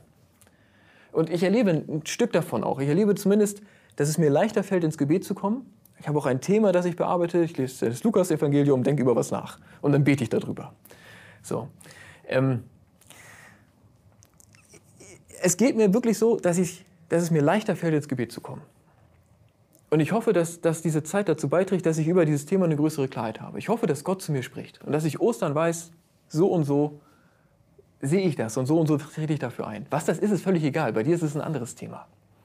Aber diese Einladung möchte ich natürlich aussprechen, dass du vielleicht diese Zeit vor Ostern zu etwas Besonderem machst für dich.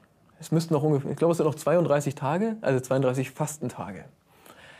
Dass du diese Zeit vor Ostern für dich für etwas, zu etwas Besonderem machst. Dass du sagst, es gibt, ich, ich enthalte mich für etwas ähm, und es gibt etwas, das ich bearbeite. Ich möchte mit Gott über das und das sprechen. Ich möchte für den Frieden beten. Das mache ich auch jetzt, ja. Ähm, was auch immer, dieses Thema wollte ich schon immer mal vernünftig bearbeiten mit ihm. Ich lese ein Stück aus der Bibel oder halt auch nicht und ich, oder ich bete nur drüber. Auf jeden Fall ist das etwas zwischen mir und Gott und es soll vor Ostern, soll das einen Platz haben. Ich möchte diese Zeit zu etwas Besonderem machen. Ich glaube, dass Fasten dafür ein guter Rahmen sein kann. Nicht muss, es geht natürlich auch ohne Fasten. Ja? Wir leben unseren Glauben in Freiheit. Ich hoffe, es kommt jetzt nicht rüber, jede Christin, jeder Christ muss fasten. Ähm, das, das natürlich nicht. Und trotzdem ich halte das Fasten für eine Chance, für eine gute Gabe Gottes. So. Und wenn du dich da auf den Weg machen willst, dann, dann, ähm, dann empfehle ich dir, dann halt es heute fest. Sag, okay, das ist es, ja. Ich möchte das und das und das weglassen oder vielleicht auch nur diese eine Sache weglassen und ich möchte mit Gott über dieses Thema sprechen. Triff, ich glaube, es ist wichtig, wenn man das machen möchte, eine Entscheidung zu treffen und du solltest auch mit deinem Abt sprechen. Also such dir jemanden, dem du vertraust, erzähl ihm davon. Ja, hol dir da sozusagen die Bestätigung oder vielleicht auch eine Korrektur, Korrektur, so, wenn das dran ist. Du merkst, ich glaube, es ist eine Chance, deswegen werbe ich dafür. Ja? So, es ist eine besondere Zeit und ich wünsche dir, ob du fastest oder ob du nicht fastest, ich, ich wünsche dir für diese Zeit, die wir noch haben bis Ostern, äh, dass das eine gute Zeit für dich wird. Dass das eine Zeit wird, die du bewusst mit Gott lebst, wo du ja, ganz bewusst in seiner Gegenwart unterwegs bist. Amen.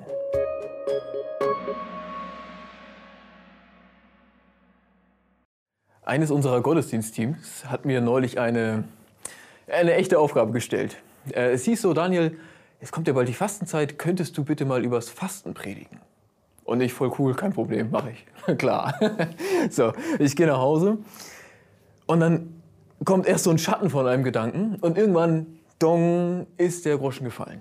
Ja, ich konnte es hören. Und ich habe gemerkt, ey, du hast in deinem Leben noch nie vernünftig gefastet. Ja, also noch nie ernsthafter als Kaffee oder Alkohol. Ja? Ähm, und noch, nie, noch nicht mal beides gleichzeitig, so ungefähr. Habe ich gedacht, das, das geht ja nicht. Ich kann nicht darüber predigen, ohne da Erfahrung zu haben. Und deswegen habe ich dann angefangen, eine Woche bevor ich das erste Mal darüber predigen musste bei uns in der Gemeinde, zu fasten. Ja, das heißt, ich mache das gerade das erste Mal. Ähm, ich möchte aber über mehr sprechen jetzt, über meine persönliche Erfahrung. Es geht natürlich darum, du sollst einen Überblick kriegen.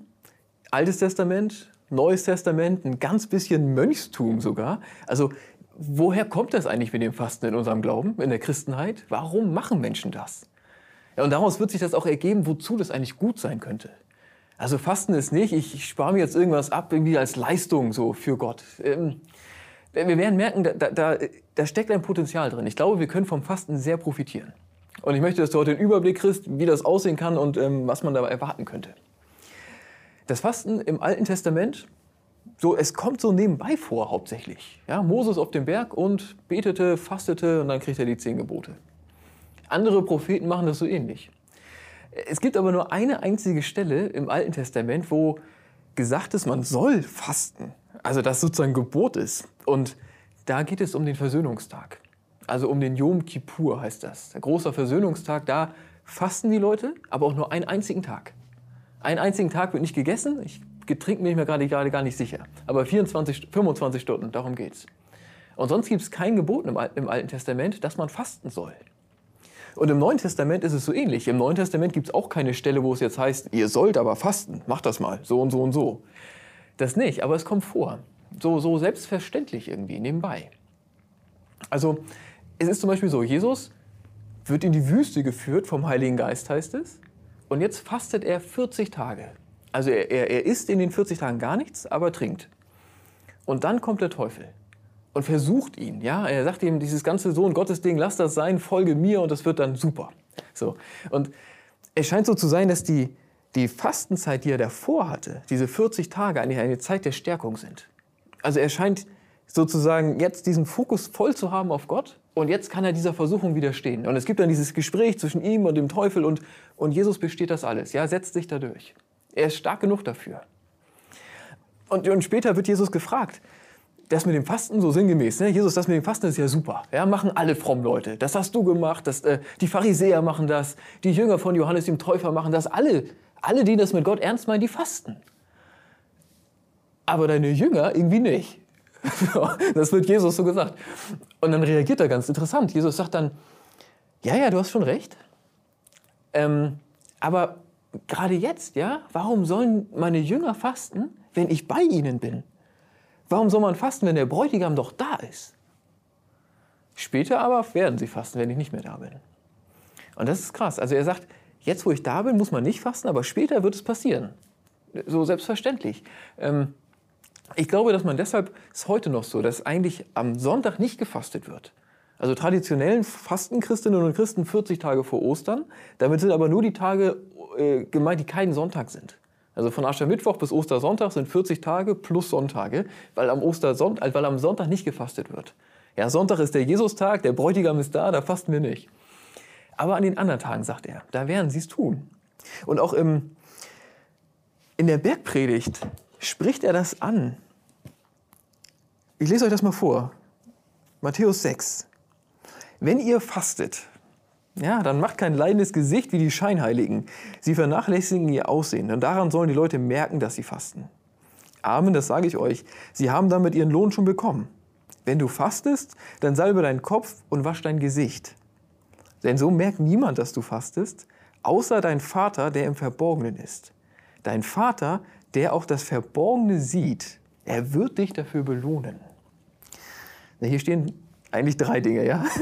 Also wieder dieses Selbstverständliche, naja, wenn ihr fastet, dann. Es ist kein Gebot, aber Jesus geht davon aus. Er sagt, man soll man fast nicht angeben. Okay. Und er sagt, dein Vater wird es dir belohnen. Was für eine starke Aussage. Hier steht, dein Vater, der auch das Verborgene sieht, wird dich dafür belohnen. Jesus sagt nicht, was Gott uns schenkt, wenn wir fasten. Ich glaube auch nicht, dass wir Gott erpressen können, so eine Art Hungerstreik. Ja, ich faste jetzt, bis ich von dir das und das bekomme.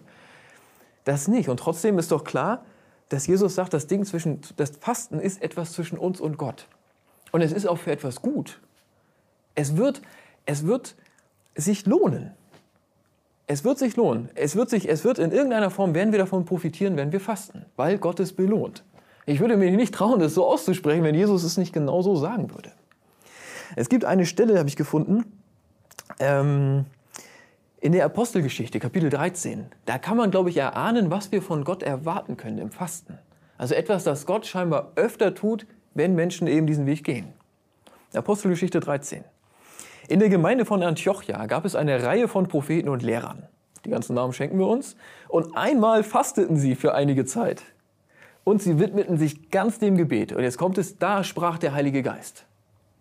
Da sprach der Heilige Geist zu ihnen, ja, stellt mir Barnabas und Saulus für die Aufgabe frei, zu der, sie zu der ich sie berufen habe. Und daraufhin fasteten sie noch einmal, beteten und legten ihnen die Hände auf. Und dann ließen sie Barnabas und Saulus ziehen.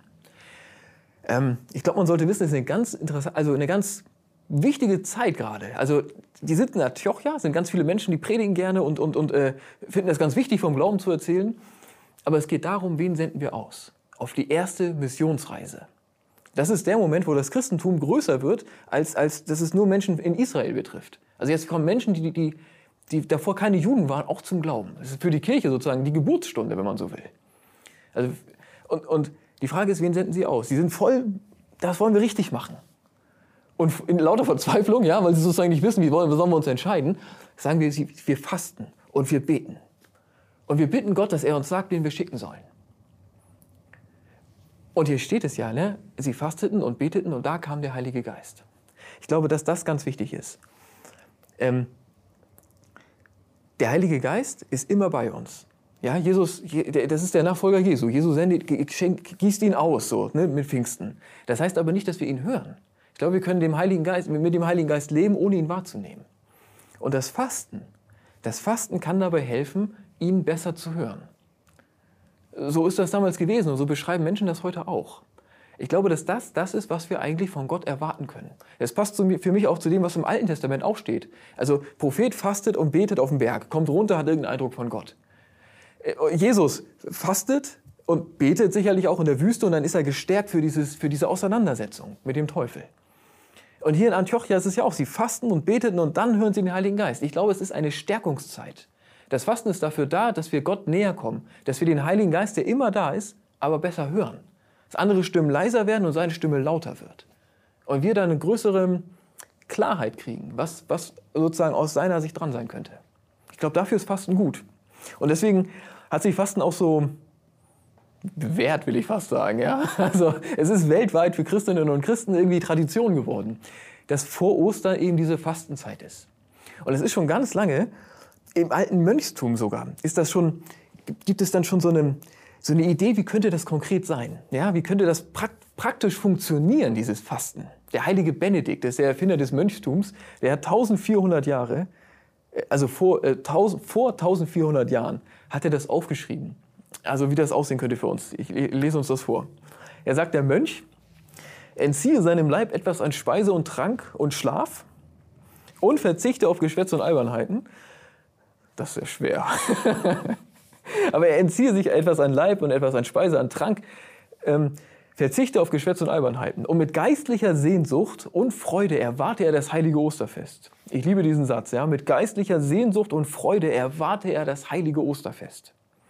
Was aber genau der Einzelne als Opfer bringen will, unterbreite er seinem Abt. Der Abt ist der Chefmönch. Ja? Und es geschehe mit seinem Gebet und in seiner Einwilligung. Hier steht so viel drin, was ich irgendwie großartig finde. So, und ich glaube, dass es uns voll hilft, auf eine gute Spur zu kommen.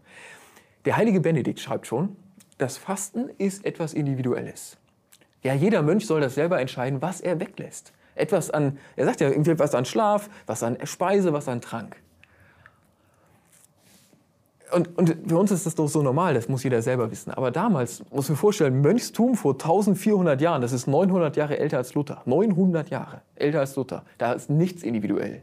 Und im, im Kloster ja schon gar nicht. Alle die gleiche Frisur, alle das gleiche Essen, alle die gleiche Klamotte, ja, alle gemeinsam beten. So, ähm, die, die machen alles zusammen und trotzdem ist Fasten etwas Individuelles. Fasten ist ein Ding zwischen uns und Gott. Fasten ist etwas, was wir mit ihm besprechen sollen. Und dann kommt der Abt und prüft das. Ja, man soll das jemandem vorstellen. Der, der Abt ist der Chef, der, ne? der hat dann gesagt, ja, okay, mach das. Oder hat das ein bisschen korrigiert, ey, willst du vielleicht lieber anders? Oder ich glaube, das ist zu krass für dich, komm. Ja, sonntags gibt es ein Bier in der Klosterbrauerei. Ich weiß es nicht. Aber es hat so was Individuelles, so was Fürsorgliches und ich glaube, das sollten wir eins zu eins übernehmen. Und es heißt hier das heilige Osterfest. Er erwarte mit Freude das heilige Osterfest. Wie wichtig ist Ostern? Ich glaube, also was heißt ich glaube, ich bin der Meinung, Ostern ist das größte Fest, das wir haben. Ostern ist so groß, dass mir das schwerfällt, das ins Herz überhaupt, dass mein Herz es überhaupt greifen kann. Jesus stirbt, Jesus leidet an, an der Sünde, am Tod, an, an, der, an der Schlechtigkeit der Welt. Und er nimmt es auf sich und durchbricht es. Und er schafft einen Weg der Freiheit. Für mich von heute bis in die Ewigkeit. Das ist, das ist Ostern. Ich finde das super groß. Ähm, und Fasten als etwas, das dieses Fest ein bisschen auf das Podest stellt, das ihm zusteht. Wenigstens ein ganz bisschen. Dass mein Herz das ein ganz bisschen besser begreifen kann. Ja, dass es jetzt nicht darum geht, dass der Frühling anfängt und wir frei haben, sondern dass, dass, dass Jesus gestorben und auferstanden ist für uns. Ich glaube, dabei kann Fasten helfen. Und das, ja, das möchte ich erleben. so, ähm, und dieses Jahr finde ich es noch wichtiger als sonst. Wir feiern Ostern, dass, dass Jesus wirklich alles durchbricht alles durch etwas, was, was, was dem Leben entgegensteht, durchbricht. Und ich, ich glaube, dass Jesus auch wirklich jedem Menschen diesen Weg öffnen kann. Jesus kann jedem Menschen äh, helfen, die Spirale der Gewalt zu durchbrechen. Die Spirale von ich handle aus verletztem Stolz. Ich handle vielleicht auch aus, aus, ähm, aus falschem Machtstreben heraus. Ich handle überhaupt, überhaupt aus Hybris, aus Sünde heraus. Ich glaube, Jesus kann jedem Menschen helfen, das abzulegen und umzukehren. Er kommt zu jedem und sagt, gib mir, was deins ist, was so schwer ist, was dich auch dazu bringt, dumme Sachen zu machen. Gib das mir und du fängst mit mir ein neues Leben an. Du merkst, für mich spielt die ganze die Krise in der Ukraine da mit, mit rein. Ich glaube, Ostern ist immer das größte Fest gewesen, das es gibt. Aber dieses Jahr ist es irgendwie noch wichtiger als sonst. Und ich, ich bete darum, dass Jesus Menschen begegnet, die diesen Krieg beenden können. Und ihnen eben auch das abnimmt, das es ihnen so schwer macht. Die haben sich ja verrannt. Und ich bete, dass er sie frei macht, ja, für einen besseren Weg. Frei macht für ein Leben mit ihm, frei macht für ein Leben in Demut und, und Friede und Freude und Achtung vor dem Leben. Merkst du, es hat natürlich nicht direkt mit dem Fasten zu tun, aber es hat für mich mit Ostern zu tun und Ostern hat mit dem Fasten zu tun. Und deswegen glaube ich, dass das Thema dieses Jahr noch wichtiger ist als sonst. Wir wissen jetzt, was das soll. Wir haben das gehört aus dem Alten Testament, aus dem Neuen Testament, ja, und mit dem Heiligen Geist. Äh, von dem heiligen Benedikt haben wir gehört. Das soll jeder für sich wissen und dann aber Fragen und Ostern erwarten. Ähm, jetzt die Frage, tust du das wirklich? Ja, möchtest du diesen Weg gehen? und ich glaube, hier bin ich ein guter Zeuge, weil es mir so schwer fällt, das zu machen. Und ich mache das gerade das erste Mal. Ich hatte immer gute Gründe, das nicht zu tun mit dem Fasten. Ähm, ich gedacht habe, ey, dieses Jahr ist es zu doll. Ja, dieses Jahr, ey, mein Leben ist ein Fasten. Jetzt kann ich nicht auch noch was hier, was ich gerne esse, weglasse oder so. Ähm, ich habe gedacht, ich schaffe das nicht, weil ich einfach so super gerne esse. Ja, ich, für mich ist das Ausdruck von, von Gemeinschaft, Ausdruck von Freundschaft, von Familie. Essen, trinken oder auch wenn ich alleine bin, ist auch gut. Es gibt immer einen, es gibt für mich immer einen Grund, dass man lecker isst und auch äh, ich trinke auch gerne Alkohol. Für mich ist das äh, einfach schön. So. Und ich habe gedacht, wenn das nicht mehr da ist, ja, dann ist doch mein Leben auch nicht mehr schön. Du merkst, man, ich kann total verstehen, wenn Menschen das nicht machen. Echt. Aber ich glaube, es ist eine Chance. Und deswegen habe ich mich dazu durchgerungen. Es hat ehrlich gesagt auch damit zu tun, dass ich dachte, ich kann ja unmöglich drüber predigen, wenn ich nicht auch ein bisschen Erfahrung habe. Aber ich habe mich dazu durchgerungen, äh, dass ich das mache wie der Prophet Daniel. Ja, der hat nur Obst und, Obst und Gemüse gegessen und Wasser getrunken für eine gewisse Zeit. Nee, und das mache ich auch. Außer sonntags und weil ich ein bisschen vor der Passionszeit angefangen habe, breche ich es manchmal. Du, du merkst, ich bin da kein gutes Vorbild so. Ähm, aber ich erhoffe mir trotzdem was davon. Ja, auch von meinem nicht so krassen und auch nicht super konsequenten Fasten erhoffe ich mir etwas. Ich hoffe mir, dass das passiert, was in Antiochia passiert ist. Ich hoffe, dass ich den Heiligen Geist stärker höre. Ich bin überzeugt, dass er da ist. Ja, es ist nicht, dass ich, weil ich faste, der Geist vom Himmel herabkommt. So ein Unsinn. Der Geist ist die ganze Zeit da. Aber ich hoffe, weil ich faste, dass ich ihn besser höre. Und ich erlebe ein Stück davon auch. Ich erlebe zumindest, dass es mir leichter fällt, ins Gebet zu kommen. Ich habe auch ein Thema, das ich bearbeite. Ich lese das Lukas-Evangelium, denke über was nach. Und dann bete ich darüber. So. Ähm, es geht mir wirklich so, dass, ich, dass es mir leichter fällt, ins Gebet zu kommen. Und ich hoffe, dass, dass diese Zeit dazu beiträgt, dass ich über dieses Thema eine größere Klarheit habe. Ich hoffe, dass Gott zu mir spricht und dass ich Ostern weiß, so und so sehe ich das und so und so trete ich dafür ein. Was das ist, ist völlig egal. Bei dir ist es ein anderes Thema. Aber diese Einladung möchte ich natürlich aussprechen, dass du vielleicht diese Zeit vor Ostern zu etwas Besonderem machst für dich. Es müssten noch ungefähr, ich glaube, es sind noch 32 Tage, also 32 Fastentage. Dass du diese Zeit vor Ostern für dich für etwas, zu etwas Besonderem machst. Dass du sagst, es gibt, ich, ich enthalte mich für etwas ähm, und es gibt etwas, das ich bearbeite. Ich möchte mit Gott über das und das sprechen. Ich möchte für den Frieden beten. Das mache ich auch jetzt, ja.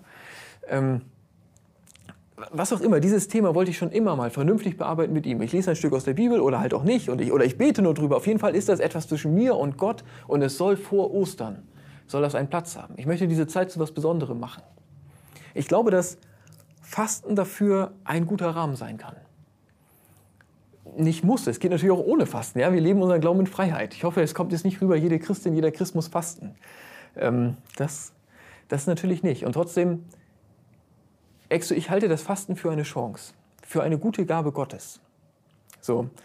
Und wenn du dich da auf den Weg machen willst, dann, dann, ähm, dann empfehle ich dir, dann halt es heute fest. Sag, okay, das ist es, ja. Ich möchte das und das und das weglassen oder vielleicht auch nur diese eine Sache weglassen und ich möchte mit Gott über dieses Thema sprechen.